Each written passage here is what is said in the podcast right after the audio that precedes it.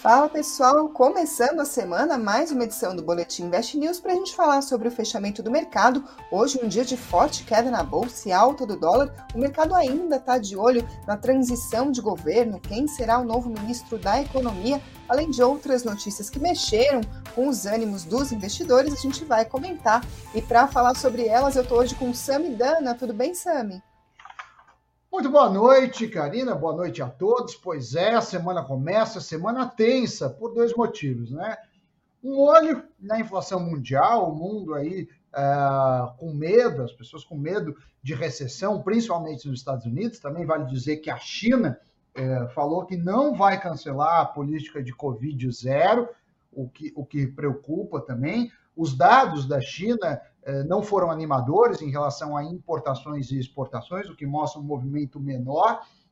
Também a gente tem no mercado americano várias big techs demitindo, o Twitter mesmo de Elon Musk demitiu 50% dos funcionários na última sexta-feira, a Meta, dona do Facebook, também já sinalizou, a Apple falou que vai cortar funcionários, diminuiu a previsão de vendas em 3 milhões de unidades de iPhones 14, então está todo mundo com medo, né, da recessão, principalmente por conta da alta na taxa de juros americana, que aconteceu semana passada, mas que repercute aí, né? E o outro olho é justamente nessa questão que você falou da nossa política econômica, que por sua vez também anda bem perdida. Exatamente, a gente já tem esse cenário externo mais adverso, a gente comentou inclusive no Boletim Invest News de sexta-feira que o mercado ficou bastante animado com uma possível abertura da China, que está tendo bastante restrição das fronteiras por medo, né, de aumento de casos de Covid-19, e as autoridades já disseram que não, isso não está confirmado, não há nada oficial dizendo que vai ter algum tipo de alívio nas medidas contra a Covid por lá, o que na verdade a gente já tinha, né, indícios, já tinha essas declarações na sexta-feira, hoje novamente isso pesando aí sobre o humor dos mercados. Mas falando sobre o nosso cenário interno por aqui, hoje novamente um dia de ficar de olho na transição de governo. Isso porque o presidente eleito, Luiz Inácio Lula da Silva, se reuniu com a equipe de transição nessa segunda-feira. E aí a gente teve informações de que ele teria convidado para participar desse grupo os economistas Pérsio Arida e André Lara Rezende. Quem são eles? São economistas que ajudaram a desenhar o Plano Real. E aí, claro que isso deu combustível para especulações sobre um eventual convite para o Ministério da Economia, Ministério da Fazenda. Mas não são os únicos nomes, a gente já viu outros cotados. Teve o Henrique Meirelles, que já foi ministro da Fazenda no governo Temer e presidente do Banco Central no governo Lula, e além disso, Fernando Haddad, que foi candidato a governador em São Paulo, foi derrotado pelo Tarcísio e está sendo cotado para um ministério, né, possivelmente ministro da Economia. E aí, claro, tem aqueles nomes que são favoritos pelo mercado, outros que são preteridos. Por exemplo, sobre o Fernando Haddad, alguns analistas falam que por ter um perfil mais político e menos técnico, ele seria menos bem visto. Além disso, também tem comentários de que ele não tem um bom trânsito no Congresso, não teria uma negociação tão fácil para aprovar medidas. O Henrique Meirelles, por exemplo, já foi noticiado antes esse nome, ele mesmo já negou, não houve nenhum convite oficial, mas ele aparentemente estaria ali disposto a conversar, pelo que ele mesmo disse. Sammy, gostaria de saber, na sua visão, como que isso se reflete no mercado, porque são nomes bastante diferentes, se a gente comparar, por exemplo, o Fernando Haddad com o Meirelles, mas, por outro lado, economistas que ajudaram a desenhar o Plano Real já têm um perfil bastante diferente. Como que isso mexe com a Bolsa, com o dólar, na sua visão? Olha, qualquer nome técnico seria bem-vindo. E qualquer nome, quanto mais técnico, mais bem-vindo. E quanto mais político, mais receoso o mercado fica. Dito isso, o nome do Haddad seria péssimo para a economia. Ele não é um cara que vem de uma escola ortodoxa de economia, inclusive as publicações que ele tem sobre economia, do ponto de vista ortodoxo, são preocupantes, né? Ele tem um livro, TCC dele lá, sobre o fim do capitalismo, ainda que seja longínquo, é a única coisa que ele publicou em economia, então seria preocupante, talvez seja melhor para o mercado que ele fique na educação, já que ele deve integrar o quadro do ministro. Sobre o Pérsio Arida e o André Lara Rezende, São dois economistas bem técnicos, diria até que mais técnicos que o próprio Meirelles. O Meirelles, ele é técnico quando a gente compara com políticos, mas ele, né, talvez entre os técnicos ele seja o mais político. Então, o nome bem-vindo. E para dar uma amplitude, né, e amplificar o temor dessa decisão, existe aí, né, todo dia falando em furata de gastos, em não cumprir, né, lei da estatal, o que seria também uma PEC especial. Então, tudo isso deixa o mercado preocupado, porque, em outras palavras, estão falando que vão aumentar a dívida pública, e em aumentando a dívida pública, sem uma preocupação fiscal, significa, no longo prazo, ou gerar inflação ou taxa de juros grande. Duas coisas que também atrapalham aí a vida do empreendedor e principalmente a economia do país.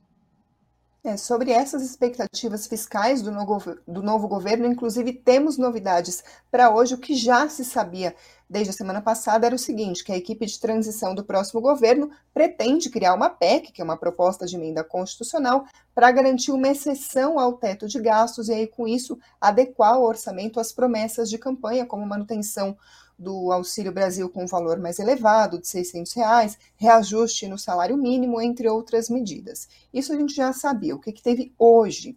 A notícia foi o seguinte, o senador Paulo Rocha, que é do PT do Pará, afirmou que são planejados nas reuniões da equipe de transição 3 mecanismos para driblar o teto de gastos e aí garantir essas despesas, entre outras. Segundo ele, são 3 instrumentos. A PEC, para ir fazer a exceção e adequar as dívidas ao orçamento, segunda, remanejamento de emendas de relator, e aí uma terceira que seria um crédito ordinário a ser feito por medida provisória. Essa seria uma alternativa menos provável porque dependeria da atual administração, ou seja, da gestão do presidente Jair Bolsonaro.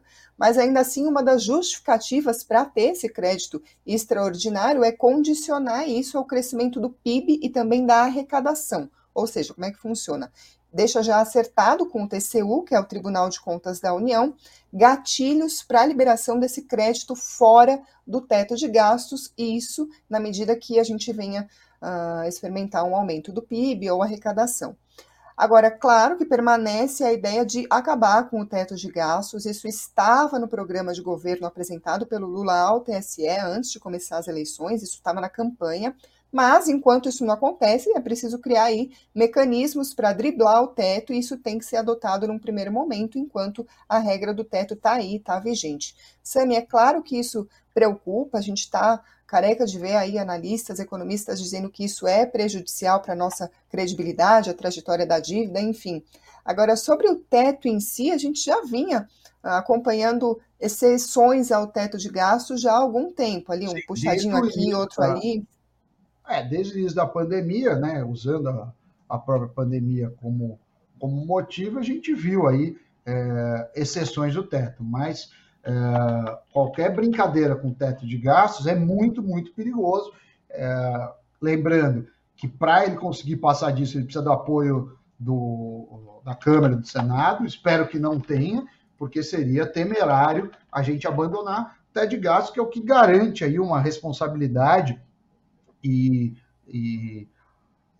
outras coisas, né? A lei das estatais, por exemplo, a própria Gleisi falou outro dia falou essa semana, né, a semana que passou, falou que é um absurdo a Petrobras dar dividendos, né? Ou seja, existe uma tentativa aí de de novo, né, aparelhar a Petrobras, o dividendo que é uma decisão técnica, se você vai pagar ou reinvestir na empresa, ficar de novo com uma decisão política.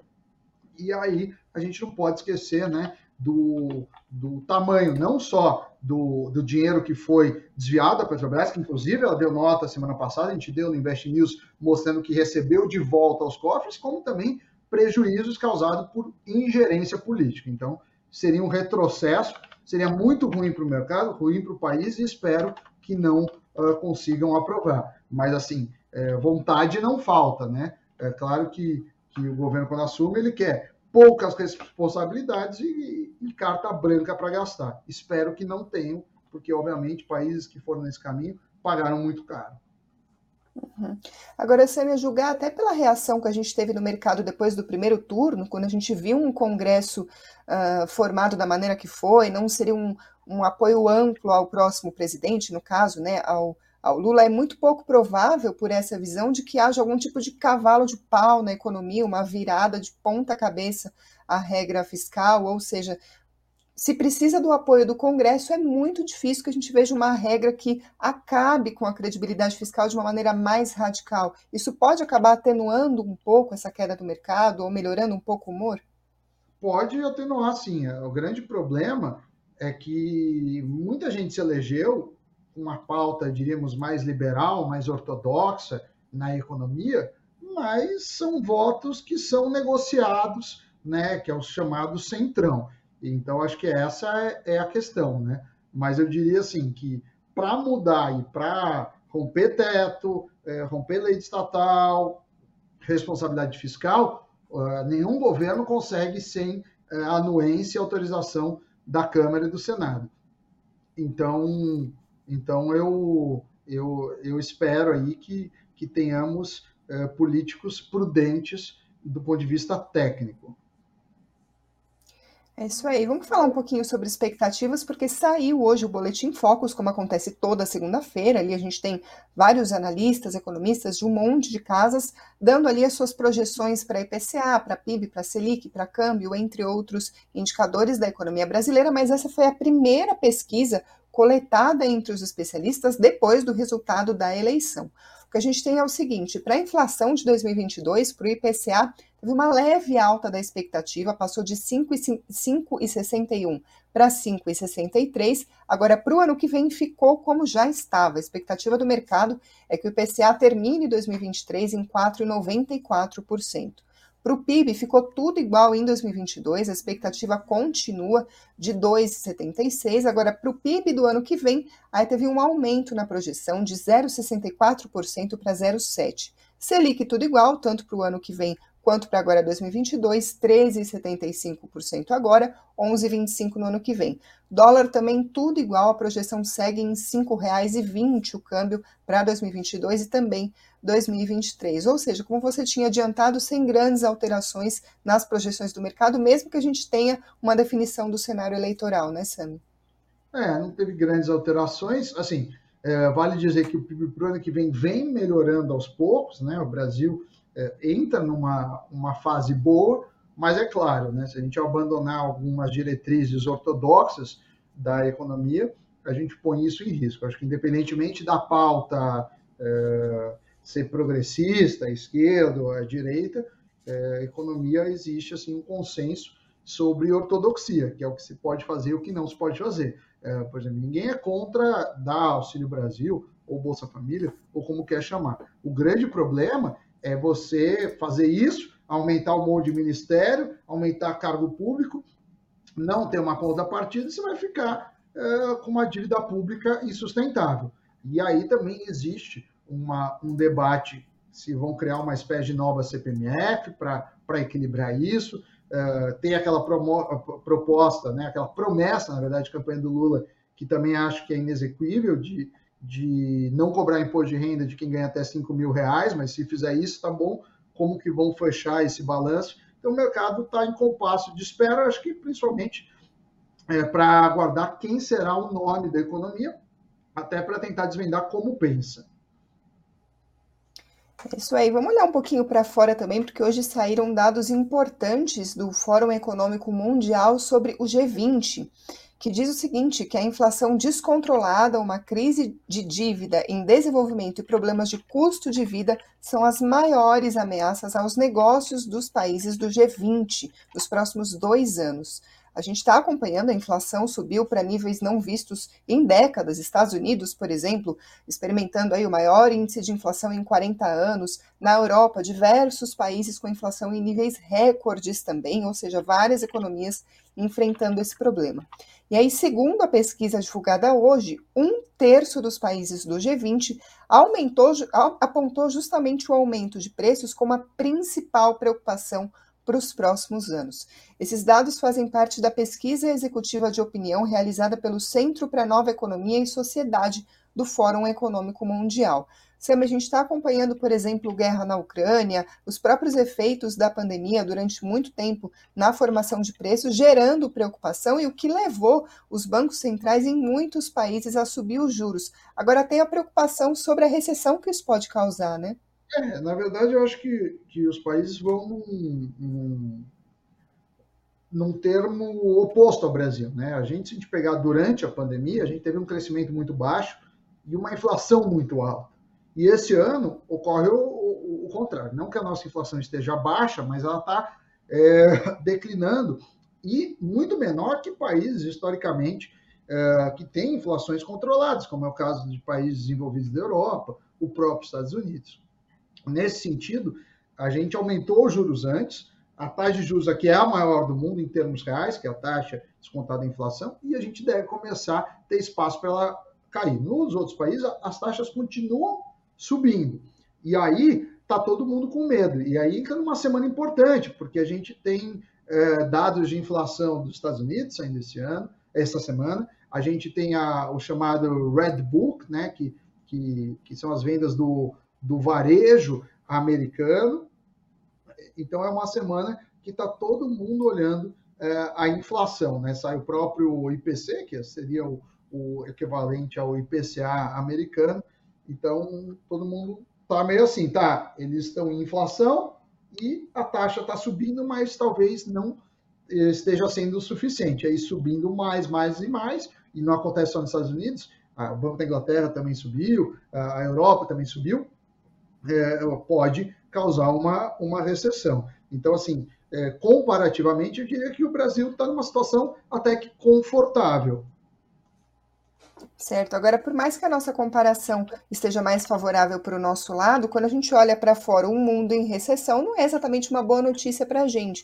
Então, se de fato se confirmar esse cenário recessivo nas principais economias, como que a gente poderia ser impactado por aqui? Olha, evidentemente, a gente tem uma parte do nossa economia que é basicamente exportadora. Então, você tem um mundo crescendo menos, você vai ter menos exportações. Mas vale dizer que Estados Unidos pesa, Europa pesa, mas nosso principal parceiro é a China. Isso é um lado. O outro lado, seria um lado de investimentos, é que com o mundo meio que em recessão, talvez o Brasil seja um destino bom para o capital, né? Lembrando que, como eu falei, no início da pandemia, em 2020 até 2021, as bolsas mundiais bateram recordes e a gente sofreu muito por aqui, tanto em inflação, quanto em crescimento baixo, quanto em bolsa. Então, talvez seja aí uma retomada. Claro, estou supondo que a gente não vai fazer nenhuma barbeiragem econômica. É isso aí. Vamos falar sobre outra pesquisa importante que saiu hoje. São dados, dessa vez, do Banco Mundial sobre a situação de pobreza das pessoas. E olha só a notícia. A parcela da população em extrema pobreza no Brasil em 2020 foi a menor desde 1981, que é o início da série histórica desse relatório. Ou seja, equivale a gente dizer que é a menor já registrada pelo Banco Mundial. E aí, no mesmo ano, o Brasil foi o país da América Latina que teve a maior redução na taxa da parcela da população em extrema pobreza. E aí, qual que é o critério para definir isso? Em setembro deste ano, o Banco Mundial passou a considerar em situação de extrema pobreza as pessoas que ganham até $2,15 por dia, que dá mais ou menos R$10,90. Aí, falando de números, em 2019, 5,39% da população brasileira vivia em situação de extrema pobreza, o que dá mais de 11 milhões de pessoas. Em 2020, a taxa caiu de 5,39% para 1,95% da população, que dá mais de 4 milhões de pessoas, ou seja, mais de 7 milhões saíram dessa situação. E aí, esse movimento é bastante acreditável. O aumento da renda das pessoas por meio do auxílio emergencial, que foi criado ali no contexto da pandemia, e aí acabou dando origem ao Auxílio Brasil, que substituiu o Bolsa Família. Agora, se a gente comparar com outros países da América Latina, a gente vê que, apesar dessa queda expressiva aqui no Brasil, outros países apresentam taxas menores do percentual da população em extrema pobreza. Por exemplo, Uruguai, 0,2%. Chile, 0,75%. Paraguai, 0,81%. Só para a gente relembrar, Brasil, 1,95%.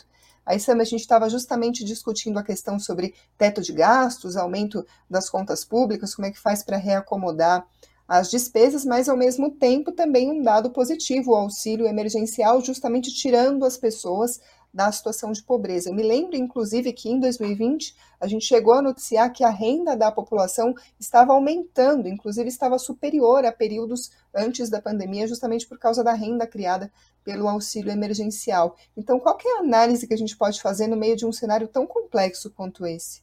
O que a gente pode fazer é que fica evidente que dar dinheiro direto para os mais pobres, política que começou pelo Fernando Henrique, foi ampliado pelo Lula no Bolsa Família, ampliado novamente pelo Bolsonaro, é bastante eficiente, principalmente contra a pobreza. Isso, inclusive, tem prêmio Nobel de Economia, o Bernanke e a Esther Duflo tem trabalho sobre isso. Então, isso está dentro da ortodoxia econômica.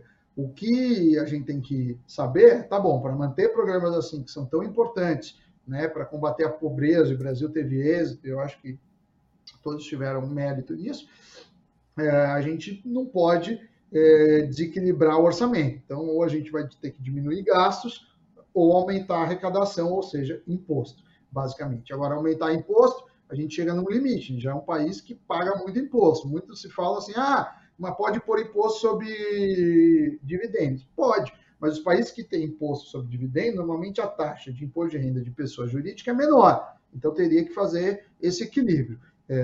Eu acredito que é um programa importante, deveria ser mantido, mas sem quebrar as regras de ouro, né, a regra de ouro de economia, e principalmente respeitando os tetos de gastos e os limites que são previstos, inclusive em lei. Vamos passar aqui para os números do fechamento do mercado, que a gente consegue responder um pouco das perguntas do pessoal. Hoje o dólar subiu 2,22% a R$ 5,17. O Bitcoin, por volta das 18h15, caía 1,72% aos 20.809 dólares.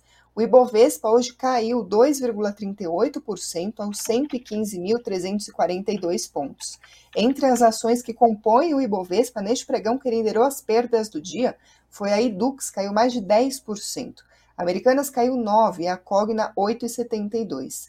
Na outra ponta, Santander subiu 5,88%, BB Seguridade 1,04% e a Suzano 0,92%. Números aí puxados por toda essa questão que a gente está comentando, Sammy, sobre o cenário eleitoral, as dúvidas sobre o cenário fiscal, mas eu dei uma olhada no Twitter, parece que também teve um movimento causado pela convocação do Daniel Alves pelo Tite hoje, não sei se você acompanhou, parece Sim. que fez preço na Bolsa, né? Na verdade, surpreendeu, né?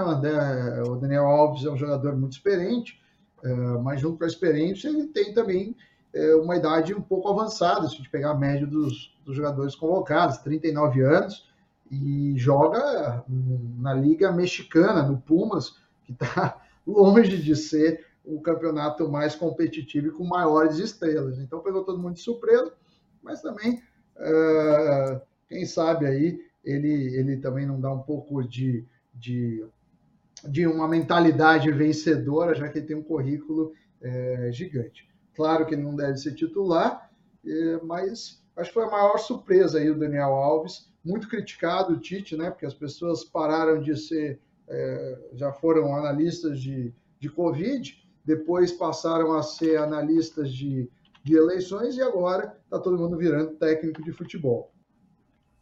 É isso aí, Sammy. O Vinícius Lage pergunta para você se, com essas altas dos juros lá fora, se você acha que a Selic no Brasil vai cair, se mantém ou sobe? Não, a expectativa dos juros é que esse ano continue em 3,75 e lá, pelo final do primeiro semestre do ano que vem, comece a cair. A previsão do Focus, inclusive, é que ele feche o ano que vem em 11,25%. A gente tem espaço para isso, principalmente se a inflação ficar controlada. O Brasil é o país de maior juro real do mundo, né? Pelo menos entre as 40 maiores economias. Então, eu acredito que que segurando a inflação, a gente consegue ter paz nisso. Agora, a inflação está ligada também a respeitar dívida pública, até de gastos, né? Então, se a gente fizer o trabalho certinho, tem como reduzir, talvez até um pouco antes. Para esse ano, eu não vejo um prognóstico muito diferente do que a manutenção da taxa de juros. Que a gente viu, inclusive, divulgado no Focus, né? Tanto para esse ano quanto para o ano que vem, segue igual à previsão do mercado de maneira geral. A gente pode falar que não só no Focus, mas também as casas de análise, a própria curva de juros também já aponta isso também.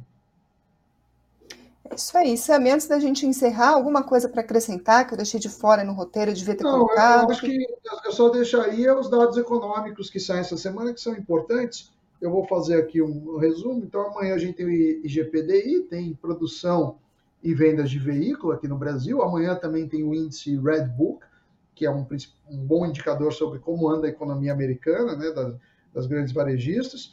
Aí, na quarta-feira, a gente tem varejo, o IBGE soltando dados do varejo, que são muito importantes por aqui. Também sai confiança do consumidor na própria quarta-feira. E quinta é dia de inflação, né? Sai o IPCA por aqui, sai nos Estados Unidos, tem discurso do Federal Reserve por lá tem seguros-desempregos e principalmente o IPC, que é a inflação de lá. Já na sexta é dia de setor de serviços por aqui, então uma semana recheada aí de dados para ajudar, né? A gente vai ter essas duas coisas. Política de um lado, né? Olhando essa transição de governo, e principalmente inflação e recessão no mundo, para a gente ver como andam os termômetros e as perspectivas. Com certeza. E todos esses dados, todas essas notícias, claro, vão estar aqui comentadas no Invest News. Então se inscreva no canal, assim você não perde a nossa cobertura. Deixa o like se você gostou dessa edição. Aqui nos comentários o que vocês gostariam de ver para as próximas. Muito obrigada a quem está ouvindo por podcast ou pela Alexa. E muito obrigada, claro, Sammy e Dana, mais uma vez pela participação. É sempre um prazer. Boa noite, boa semana a todos e bons investimentos. Obrigado pela parceria aqui, Karina, e claro que nos vemos aí sempre no Invest News. Tchau, tchau. Tchau, tchau, gente.